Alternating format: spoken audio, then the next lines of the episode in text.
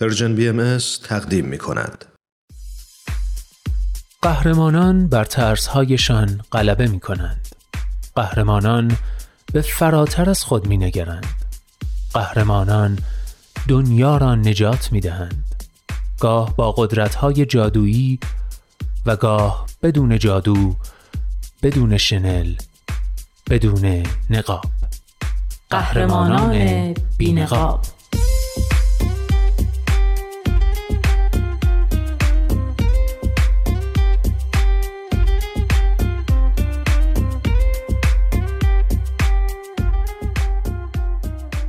قصه های واقعی از قهرمان های واقعی. برگرفته از Humans of New York. کاری از غزل سرمد. و نوید توکلی.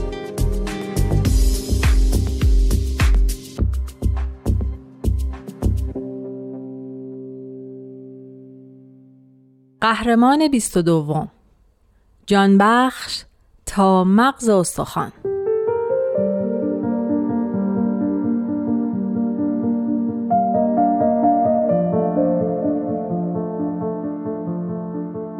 وسط راه خواهش کردم بابا ماشین رو نگه داره تا یه نوشیدنی بخرم. بعد رفتم صندلی عقب نشستم تا برای برادرم کتاب بخونم. همین قضیه جون منو نجات داد. چون چند کیلومتر جلوتر تصادف کردیم. جلوی ماشین کاملا له شده بود. اول از همه به دستان فکر کردم. چون قرار بود توی مسابقه نوازندگی پیانو شرکت کنم. بهشون نگاه کردم. یکیشون جلوی چشمام خورد شد. منو با آمبولانس بردن بیمارستان. برادرم و سوار هلیکوپتر امداد کردن. ولی پدرم هرگز به هوش نیومد. اسمش کش بود. زندگی ای داشت. تو مسابقات اسکی المپیک شرکت کرده بود. تو نیروی هوایی خلبان جت بود و فراتر از همه اینا پدر محشریم بود. هر موقع از من میپرسیدن بهترین دوستت کیه می‌گفتم پدرم. در این حد صمیمی بودیم. پدرم بعد از تصادف خیلی دووم نیاورد و نتونستیم اندامهای داخلیشو اهدا کنیم. ولی همه قسمت های دیگش اهدا شد. چشمهاش، بافتهاش، رباتهاش. پنجاه نفر با اهدای اعضای بدن پدرم زندگیشون تغییر کرد. تنها چیزی که مادرم اهدا نکرد استخونای پدر بود. مادرم یادش نمیاد چرا چنین درخواستی کرده ولی خواسته بود که استخوناشو حفظ کنن. من بعد از فوت بابا خیلی خشمگین بودم. یه جور خشم خودخواهانه دوران نوجوانی. قبلا زندگی خیلی خوبی داشتم. ولی حالا پدر فوق رو از دست داده بودم و دیگه حتی نمی‌تونستم پیانو هم بزنم. پیانو بخش مهمی از هویت من و ضمناً مایه آرامشم بود. ولی همه استخونای دست چپ هم پودر شده بود و هر موقع سعی می کردم با دست راست پیانو بزنم ناامید می شدم و گریم می گرفت. یه عالم جراحی روی دستم انجام دادن. پلاتین توی دستم گذاشتن، پلاتین رو خارج کردن ولی هیچ کدوم جواب نداد. در نهایت دکترها به هم گفتن دستت داره از کار میفته و تنها راه حل باقی مونده پیوند استخوانه. اون موقع بود که مادرم یاد استخونای بابا افتاد. وقتی استخون بابا رو توی دستم کار گذاشتن خون جریان پیدا کرد. دستم دوباره احیا شد و تونستم باز پیانو بزنم.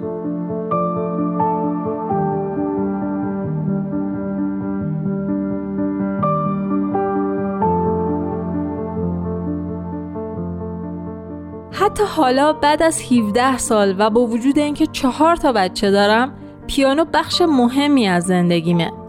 من تو کلیسا پیانو می‌زنم و با اینکه خونمون قد قوطی کبریته یه پیانو داریم. توی اتاق نشیمن عکسای بابا رو زدیم. همیشه در موردش صحبت می‌کنیم. اینکه چه جور آدمی بود و چه کارایی کرد. هنوزم قصه می‌خورم که پدرم هیچ وقت نتونست بچه های منو ببینه. ولی بچه ها پدرم رو می‌شناسن و بهش میگن بابا کش. ما می‌دونیم که بابا کش رفته یه دنیای دیگه ولی تو خونه ما هنوز زنده است.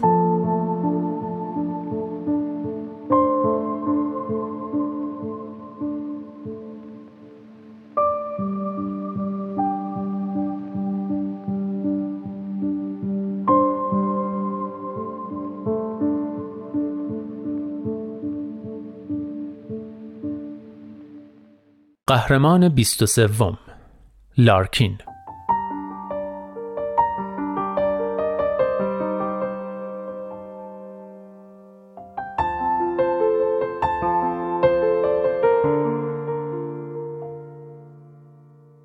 ما تصمیم گرفته بودیم سرپرستی یه بچه رو قبول کنیم. برای همین توی دوره های آموزش والدین شرکت کردیم. 5 تا زوج تو کلاس بودن. اولش از همه خواسته شد در مورد دلیل تصمیمشون صحبت کنن. یه آقایی تو کلاس بود که وقتی نوبتش شد شونش رو انداخت بالا و گفت ما سه تا بچه داریم ولی تو مینیونمون یه صندلی خالی هست. همه خندیدن و فضا صمیمانه شد. این اولین خاطره من از لارکینه. اون با همسرش کیتی تو کلاس شرکت می‌کرد و من فورا مجذوبشون شدم اونا به وضوح آدم های خیلی خوبی بودن. ما توی وقتهای استراحت با اونا غذا میخوردیم و آخر هفته ها می‌رفتیم دیدنشون. یه بار با اونا با بچه هاشون جشن هالووین گرفته بودیم وسط های جشن لارکین منو کشوند یه گوشه و ازم پرسید که چرا هنوز بچه رو نگرفتیم؟ اون موقع بود که بهش گفتم که چه مشکلی دارم. 15 سال پیش یه کلیه مادرم رو به من پیوند زده بودن ولی دیگه داشت از کار میافتاد. من دیالیز می شدم نیاز به دریافت خون داشتم و نیاز به یه کلیه جدید ولی گزینه مناسبی برام پیدا نشده بود. من درخواستی ازش نکردم هرگز حاضر نبودم از کسی چنین درخواستی بکنم ولی فرداش لارکین با هم تماس گرفت و گفت می‌خواد آزمایش بده نتیجه آزمایش نشون می‌داد که شرایطش کاملا به من می‌خوره. این یه معجزه بود. ما ماهها برای عمل آماده شدیم. ولی چهار روز مونده به عمل تست خون من یه چیز غیرعادی نشون داد و دیگه کلیه لارکین برای من مناسب نبود. خیلی ناراحت کننده بود. من داشتم ناامید می شدم. ولی لارکین اصرار کرد که یه راه اهدای متقابل پیدا کنیم. پیشنهاد کرد که اگه بیمارستان برای من یه کلیه مناسب پیدا کنه حاضر کلیش رو به یه غریبه بده. و همین اتفاقم افتاد. لارکین کلیش رو به یه خانومی اهدا کرد و شوهر اون خانوم کلیش رو اهدا کرد به من. این مرد منو برای همیشه تغییر داد. لارکین به معنای واقعی کلمه زندگیش رو وقف دیگران کرده. لارکین نه تنها به من زندگی دوباره داد بلکه معنی انسان بودن توی این دنیا رو به من فهموند